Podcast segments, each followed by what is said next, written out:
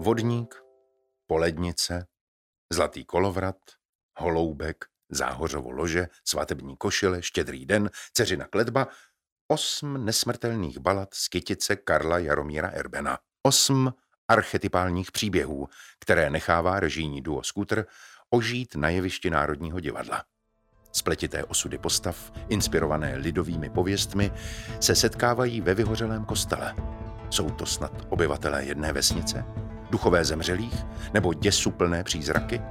Postavy řeší rodinná dramata, rouhají se, provokují nadpřirozeno a vinu stíhá trest. Inscenací Kytice vás provede její dramaturgině Ilona Smejkalová. Pocházím z vesnice, o rituály a rituálno se zajímám už vlastně od dětství a poslední dobou ještě intenzivněji. A proto je pro mě kytice hodně osobním tématem, osobní inscenací. Možná i proto, že spoustu takových lidí, kteří v Kytici se objevují, vystupují, lidi s různými traumaty, životními problémy, lidi, kteří se trápí nějakými hříchy, jsem do svých 18 let v Černé, odkud pocházím, poznala a proto je taky pro mě ten zvláštní vyhořelý prázdný kostel, kde se naše inscenace odehrává jakýmsi i osobním prostorem mé duše. Já si vždycky vzpomnu na ten první zážitek z kytice, kdy mi bratr mě večer hlídal, otevřeli jsme kytici a poprvé mi z ní četl a mě běhal mráz po zádech a zároveň jsem cítila takové to dětské vzrušení. A jsem pocit, že horší horor už v životě číst nebudu. A já bych tenhle moment chtěla dopřát i dětským divákům. A to říkám teď s plnou zodpovědností, že někdo řekne, ale vždyť inscenace je hrůzostrašná a ty děti se budou bát. A já si myslím, že děti by se měly naučit bát, když je to správný strach, strach, který má nějaký katarzní moment, tak to nemůže dětem ublížit. Matko, matičko, řekněte, nač sebou ten nůž béřete? Nůž, bude dobrý. Někde v chladu vypíchnem oči zlému hadu. Pojď jen pojď! Já vždycky pozoruju děti hned od začátku, když jsem na představení a dívám se, jak reagují na tu první hrůzostrašnou scénu, když Jana Prajzová v kolovratu vytáhne sekiru a je jasné, že jde zmasakrovat tu svoji nevlastní dceru, jak budou děti reagovat.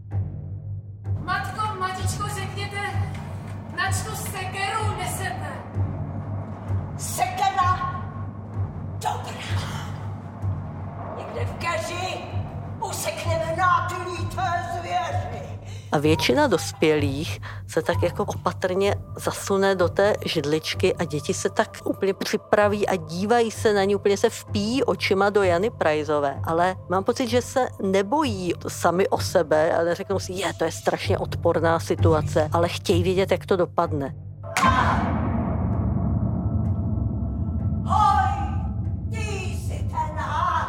Tady to, že najednou si uvědomí, že se může něco strašlivého stát, ale ono pak dojde k tomu napravení toho zločinu, je pro ně vlastně ten krásný katarzní pohádkový motiv.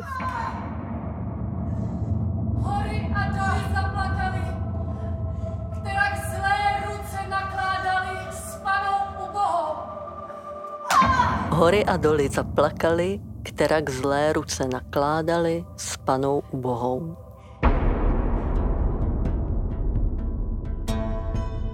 Jmenuji se Ilona Smejkalová, jsem dramaturgyní činohry Národního divadla a když jsme hledali titul pro skútry, napadla nás Kytice. Je totiž zvláštní, že Kytice se v činohře Národního divadla nikdy dosud neobjevila. Právě v Kytici je to, co Lukáš a Martin umí skvěle interpretovat, skvěle převést na jeviště. Silné osudy, silné příběhy, baladičnost, folklor, archetypální témata, zároveň něco temného, hororového i pohádkového.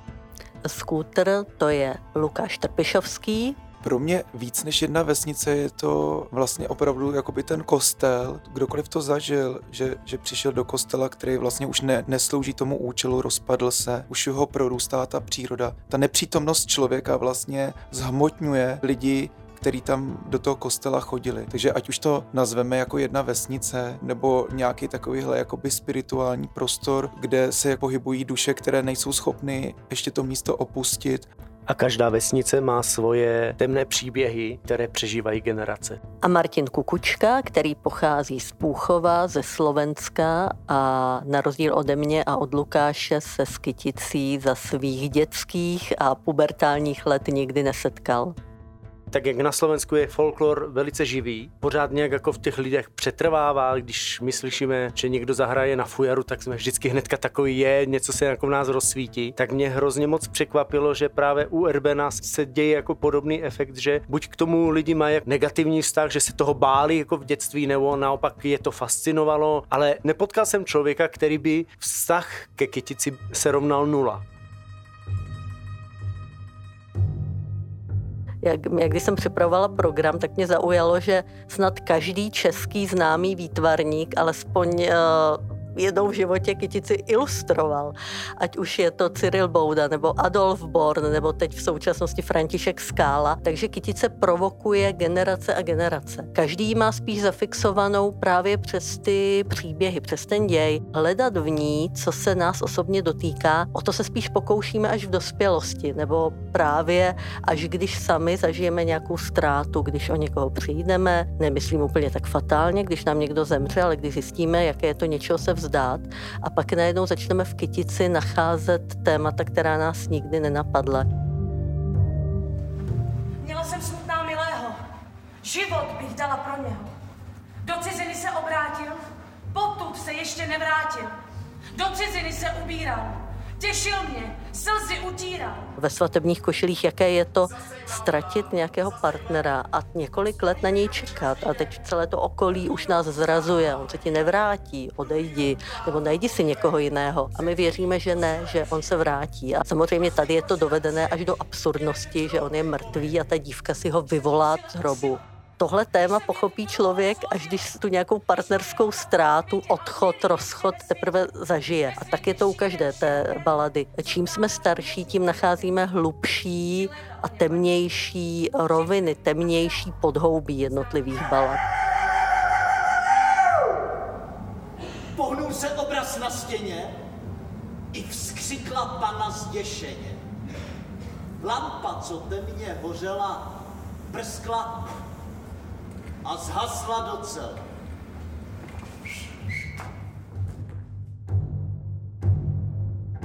Ten příběh eh, nějakého vampíra, který se vrací za svojí dívkou, snaží se ji stáhnout do hrobu nebo do pekla. Zná skoro každý národ, ať už jsou to Rusové, ať už jsou to Němci, ať už jsou to Angličani, ať už jsou to Slováci, Poláci. A ta varianta, kterou nakonec vybral Erben, není ani typicky česká, ani typicky polská. Jako když pak porovnáváte ty jednotlivé balady, tak zjistíte, že tu si půjčil nějaký motiv, tu zase další a nakonec vybral ten, který se mu zdál pro ten dramatický účinek vůbec nejlepší.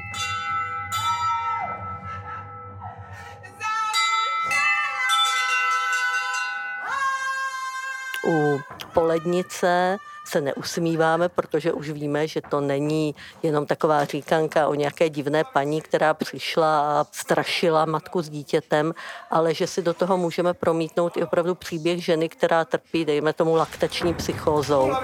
Dítě stálo splná hrdla. Ty budeš si jen trochu málo, ty cikáně mlčelo. Poledne v tom okamžení táta přijde z roboty a mě hasne uvaření pro tebe, ty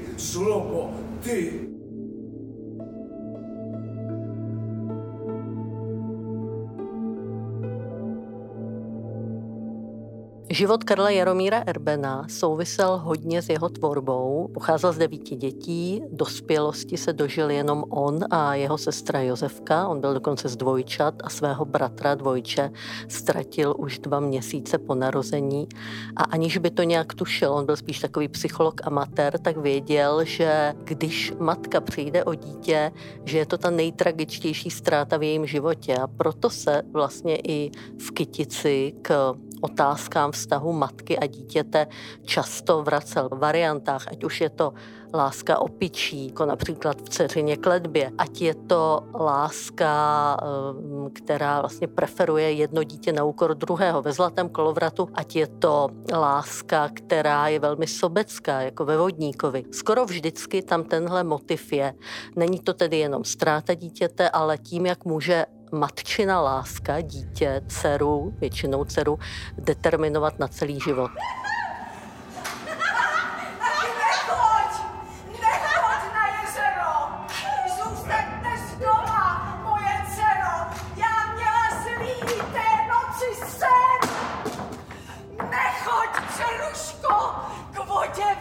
A my se na vodníka nedíváme jenom jako na nějakou pohádku o dívence, která uh, jde k vodě, tam ji stáhne vodník, udělá jí dítě a pak ji nutí, aby s ním ve vodě žila, ale můžeme to interpretovat právě jako současný psychologický příběh o dívce, která je závislá na své matce, chce se odtrhnout od matky, touží jít do toho velkého světa, najít si partnera a bohužel si vybere partnera, bohužel pro ní a bohužel i pro matku, který je něčím jinaký, zvláštní, divný, odlišuje se barvou kůže, když budu velmi konkrétní. A ta matka to neunese a donutí, aby se vrátila. A ono to pak skončí tragicky vraždou dítěte, ale my si klademe otázku, kdo je tím vyníkem? Jenom vodník? Nezavinila to i matka. A právě tohle je na kytici strašně zajímavé, že si do ní může člověk promítat i současné osudy, příběhy svých vrstevníků, své rodiny, svých blízkých. A není to vlastně násilné promítání.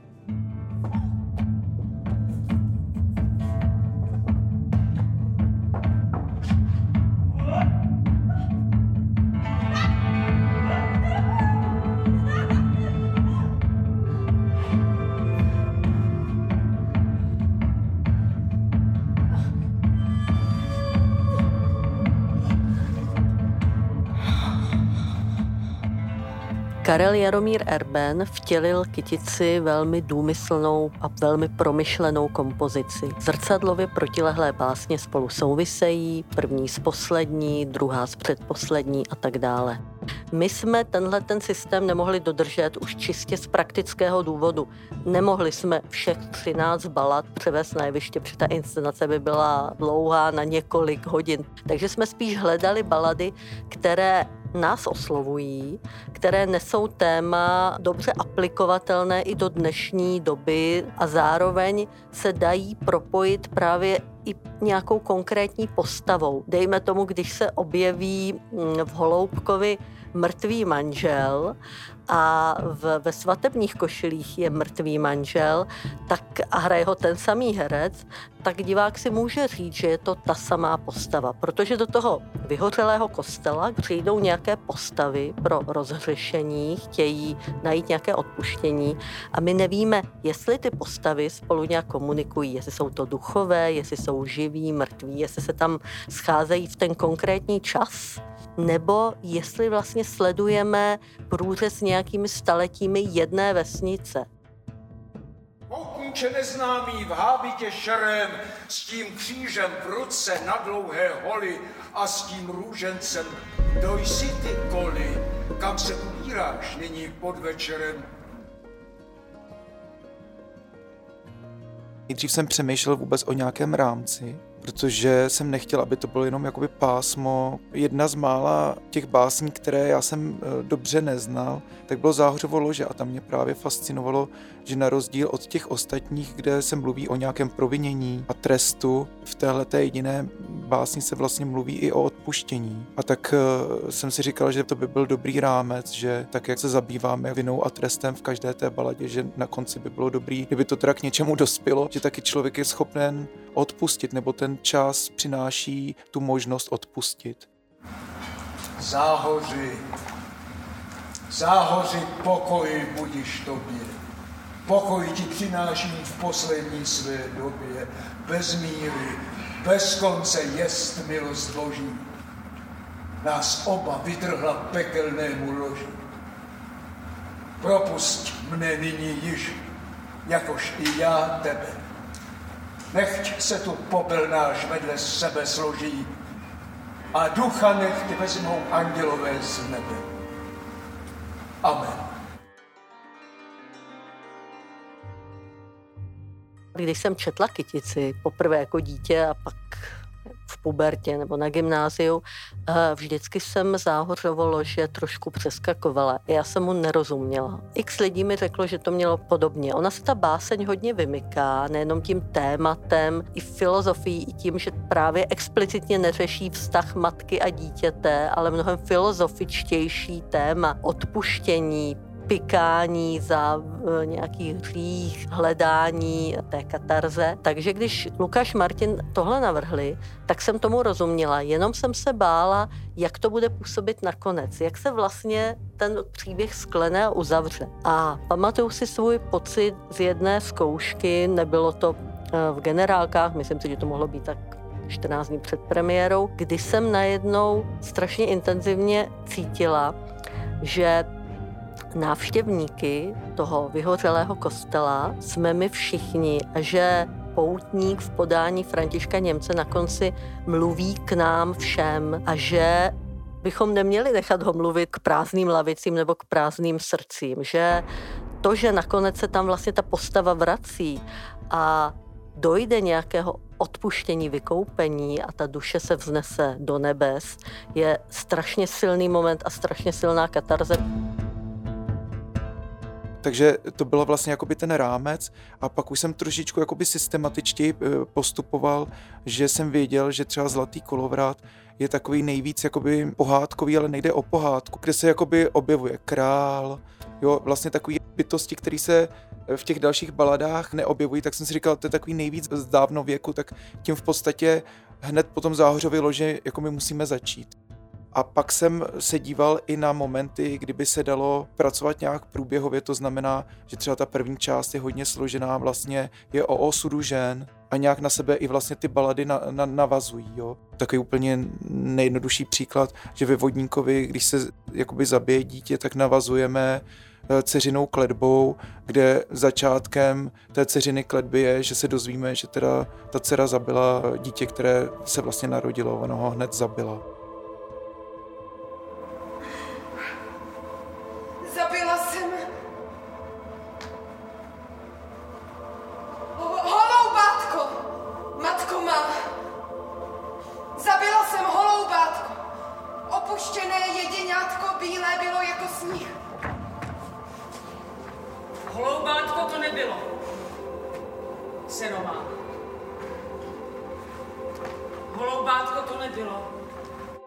Ta první část je hodně, je hodně o vztahu matka-dcera v různých proměnách. Zabila jsem děťátko. Matko má. Zabila jsem děťátko. Své ubohé zrozeňátko. Žalostí bych pošla hned. A, a v, v té druhé půlce tam jsem zase myslel na to, že ve chvíli, kdyby jsme chtěli, eh, protože začínáme svatební košile, že kdyby jsme tam chtěli použít létání, takže tam vlastně už musí být připravení na vázání, takže jsem věděl, že tím začneme tu druhou půlku, když by byly jakoby ty technické přípravy, aby to nebylo vidět. Věděl jsem, že eh, končit to chci štědrým dnem, protože štědrý den není o minulosti, tak jak jsme začínali v tom zlatém kolovratu, ale že vlastně tam je o eh, podívání se do budoucnosti. Takže jsem si říkal, jo, že jdeme od té minulosti přes tu přítomnost až po to, že se snažíme dívat do té budoucnosti. Ta jedna klečí nad vodou líčko. Ta druhá stojí podle ní. Hano, Haničko, zlaté srdíčko, jaké tam vidíš vidění? A na závěr vlastně ta druhá část záhořovala lože, který nám teda dá takový jako podle mě, že můžeme jít domů trochu spokojenější, že přesto, že se nám dějou jakoby nějaký hrozný věci v životě, nebo i my jsme příčinou těch hrozných věcí, takže tady existuje něco jako odpuštění a že tady nemusíme odcházet spráskaný úplně domů. Zdař Bůh, má milá zlatá Marie. Jaké ty vidíš vidění? Vždycky, když jdu na jakoukoliv reprízu Kytice, a chodím tam poměrně často, nejenom když mám dramaturgické úvody, tak si nenechám ujít konec. A když se nemůžu dívat z hlediště, dívám se aspoň ze zákulisí a je to strašně silný moment, protože v tu chvíli se tam objeví skoro všichni z divadla, ať už to jsou oblékačky, technikáři, rekvizitářky, hasiči, kteří tam ani v tu chvíli nemusí být, ale chtějí být u toho katarzního momentu, kdy se duše poutníka alias Františka Němce vznese k nebesům a kdy se opravdu staneme společně svědkem nějaké mimořádné události.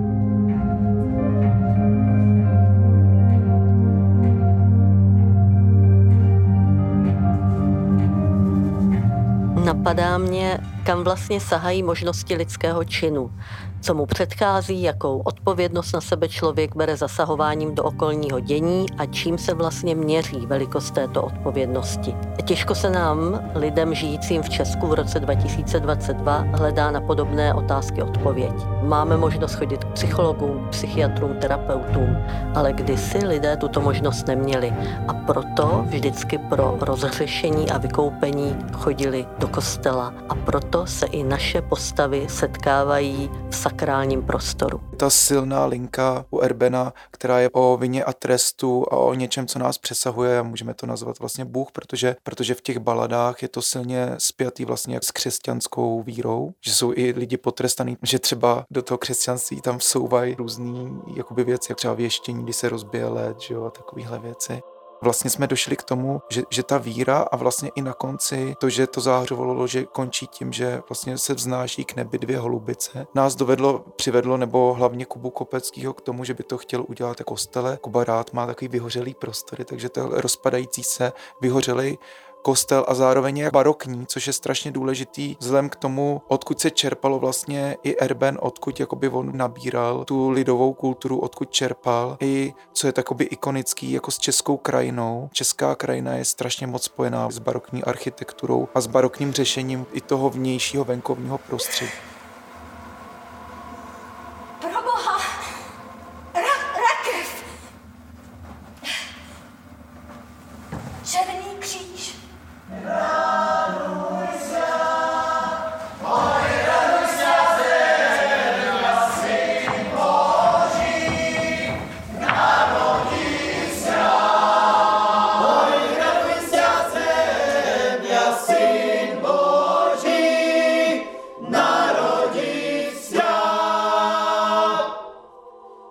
Erben, tak jak píšete svoje básně, tak vychází jako z toho lidového baroka, ale oprošťuje je od ornamentu. To, co pak člověk vidí jako v lidové písni, která je plná jako ornamentů, tak on ty ornamenty jak oseká, nechává pouze tu siluetu toho baroka. A to samé se jak přeneslo tím, že ten kostel je vyhořený, veškeré sochy, veškeré zdobení je pryč a zůstává pouze silueta. A úplně stejným způsobem pracovala Simona Rybáková s kostýmem, který jako vlastně zachovává jakési jako tvary které můžou připomínat oblečení jako z lidového prostředí, což paradoxně z dnešního pohledu je velice moderní. Zůstat v jakési siluetě bez jakoby toho ornamentu. Spas duši Kriste Ježíši, smiluj se pídě nejvyšší, ty mrtví nevstávej a lež, mámu tě potěš. Kromě toho, že to baroko má jakousi, jaký, jakýsi zaoblení, tak má velice silnou tu vertikálu a to si myslím, že jako i ty kostýmy, i všechny prostředky, které jak vizuálně používáme, ať je to velký vír, který papírku a dýmu, který pohltí Františka Němce na závěr, anebo jako roztáhne se obří látka, která vytváří veliký vertikální vlny. Je tam spoustu obrazů, které se právě dotýkají ty vertikály, protože to není pouze Bůh, tak jak ho známe jako z toho křesťanského jako světa, ale je to vlastně ten Bůh, ten lidový. To jsou veškeré ty magie, které jsou opředeny. To je to, co nás někde přesahuje, kde máme dojem, že jsou nad námi věci, které nás řídí. Maria, při mě stůj! U syna svého oroduj! Nehodně jsem tě prosila! Ach, odpust, co jsem si řešila!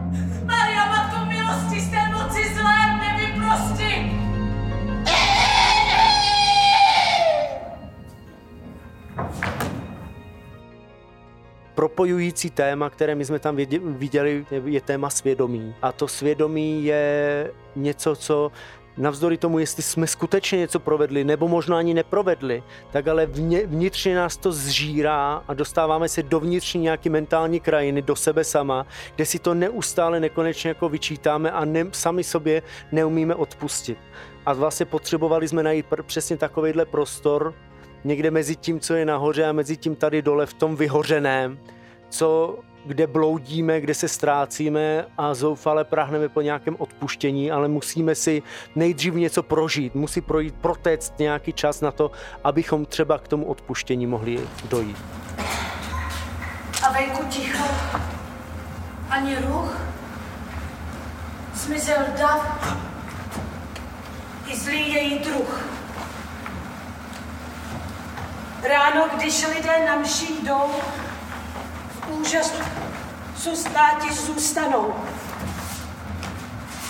Hrob jeden dutý nahoře, pana v umročí komoře a na každičké mohyle útržek z nové košile.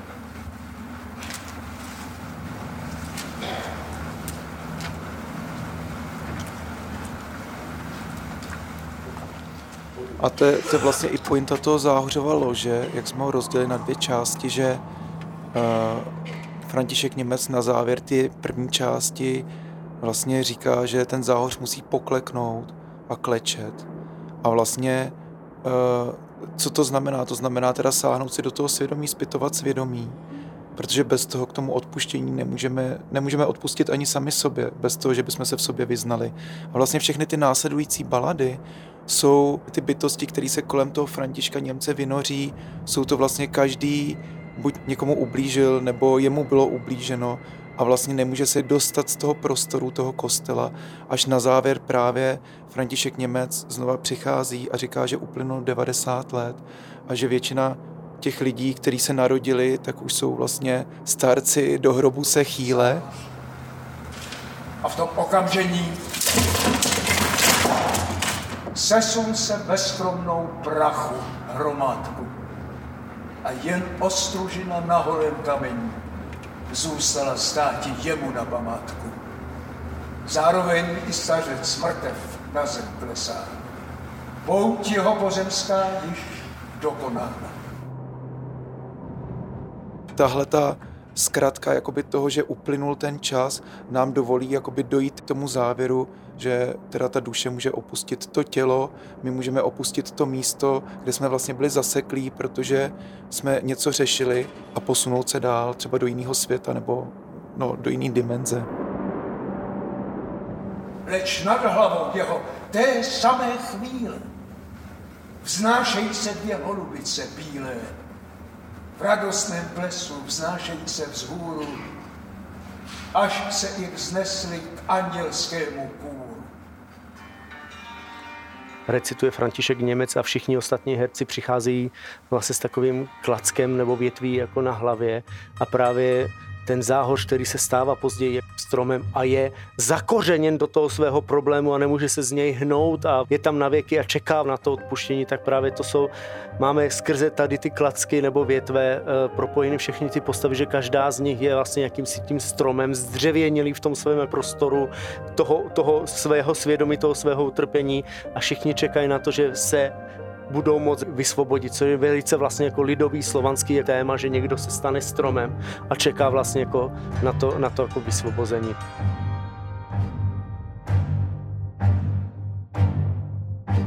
Už jen to, že tu vinu nebo ten hřích symbolizuje kus klacku, který každý tak rituálně odkládá, popisuje jak se s tím hříchem vyrovnává. Eh, diváci si mohou všimnout, že někdo řekne nahlas amen, někdo ten klacek úplně eh, vstekle odhodí, někdo ho opatrně položí, někdo se s ním dlouho loučí, někdo položí klacek a dlouho se na něj dívá. A v tomhle malém drobném gestu je všechno, protože ty naše viny, naše hříchy nejsou stejné, ale jak jsme napsali do programu, svědomí se neptá na velikost provinění. Může to být drobné provinění a my na něj budeme vzpomínat do smrti, že jsme někomu něco neřekli nebo že jsme naopak eh, někomu ublížili slovem. A jiný člověk, který se dopustí mnohem větší, většího hříchu, vraždy, zločinu, se může toho odpuštění dočkat mnohem rychleji, protože zkrátka si ty věci tolik nevyčítá. A v tomhle momentě, kdy všechny ty postavy ten svůj hřích odloží, nebo se snaží ho odložit, nám začnou o svých proviněních, o svých drobných či větších zločinech vyprávět. Najednou vidíme, že každá z těch postav, která tam přišla, byla za svůj čin nějak potrestána, ale k tomu vědomému odpuštění, vyrovnání se k té katarzi nedošlo. Proto nám vlastně vyprávějí, co se jim stalo a proto ten večer přišli do toho kostela.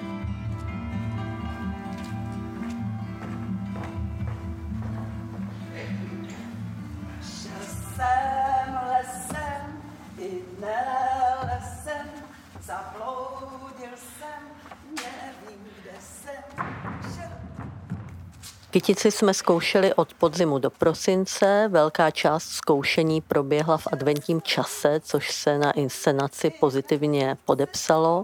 Hned ze začátku Lukáš s Martinem vyzvali celé obsazení, aby donesli své inspirační zdroje.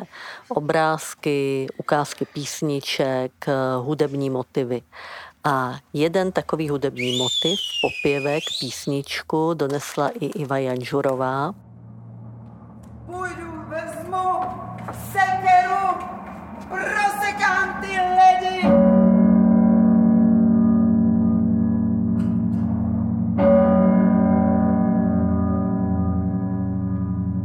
I nahlédnu v jezero. Hluboko, hluboko. Milému se podívám pevně okem v oko. A donesla to s tím, že ona v Budějovicích, eh, když byla malá, tak chodila do folklorního souboru a o tam tu písničku zná. A taky přišlo vlastně zajímavý, jak jsme se bavili i o té lidové poezii, to doníst. A my, protože jsme chtěli zjistit, jestli neexistují ještě nějaké další sloky k tomu, tak jsme si to zjišťovali a zjistili jsme, že to je písnička z Hradeckého kraje a že ji zaznamenal pro další generace právě Erben. Lesem, lesem, zabloudil jsem, nevím, kde jsem. Šel jsem cestou, i ne cestou, potkal jsem tam holku hezkou.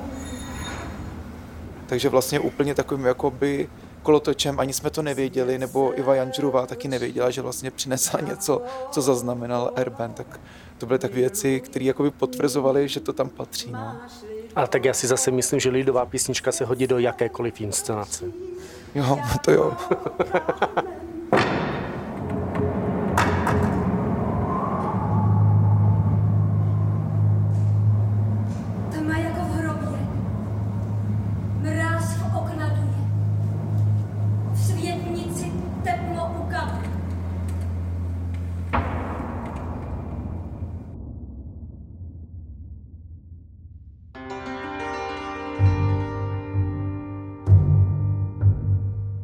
zajímavé, že v jednotlivých baladách, byť se objevují nadpřirozené pohádkové bytosti, často i postavy velmi hrůzostrašné, ne vždycky tato postava je tím konkrétním zlem, které trestá. Eh, Dokonce Erben byl přesvědčený, že vinu vždy nese člověk, ne společnost, ani ne ta nadpřirozená bytost, což je zajímavé, protože vždycky to bylo tak, že v těch českých pohádkách, že člověk často naletěl nějakému ďáblu, čertu, vodníkovi. Tady vždycky to zlo musí člověk hledat v sobě, nebo říci, já jsem si to zavinil sám. Eh, A to vlastně nás zase vrací k té psychologii na začátek, protože to nejstrašnější, co na kytici je, nebo to, co já vnímám jako nejstrašnější, je, že nahlédnete do svého nitra a objevíte nějakou temnotu v sobě. A ta temnota vás nakonec stáhne k tomu hříchu nebo donutí vás udělat něco nekalého. Není to okolí, které vás přemluví, není to možná ani ten ďábel nebo ten vodník. Zaviníte si to vy sami. A když si uvědomíme, kdy Erben Kytici psal, tak si člověk řekne, bože, jak ho tohle mohlo napadnout. To je vlastně strašně moderní myšlenka, že člověk by se měl bát nejvíc toho ďábla nebo zla, které nosí ve svém srdci a nejvíc by se měl kát za to, co sám provede, ne obvinovat své okolí.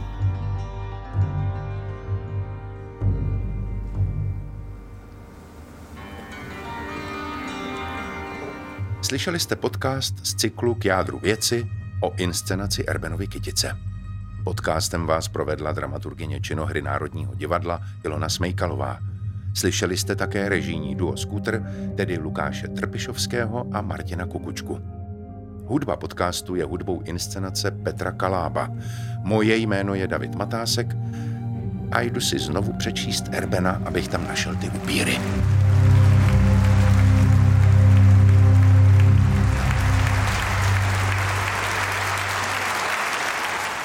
Podcast vyrobilo Národní divadlo ve spolupráci se Storylab Audio. Režie Lucie Krizová, dramaturgie Damian Machaj, střih Damian Machaj a Lucie Krizová, produkce Sandra Malisová, zvukový mix Ondřej Kalous. Podcastový kanál Národního divadla najdete na všech podcastových aplikacích. Poslouchat nás můžete také přímo na stránkách Národního divadla. Připravujeme pro vás spoustu zajímavého obsahu. Podcast k jádru věci o jednotlivých inscenacích s jejich tvůrci, podcastové divadelní magazíny plné novinek, podcast v roli hledá, kdo je postava a kdo je její interpret či interpretka, Podcast v hlavní roli představí zásadní osobnosti spojené s Národním divadlem a také nepravidelné podcastové speciály. Vaše komentáře, náměty, připomínky, ale i pochvaly můžete posílat na e-mailovou adresu podcast zavináč národní pomlčka divadlo.cz. Děkujeme, že nás posloucháte. Naslyšenou u dalšího podcastu a naviděnou v divadle.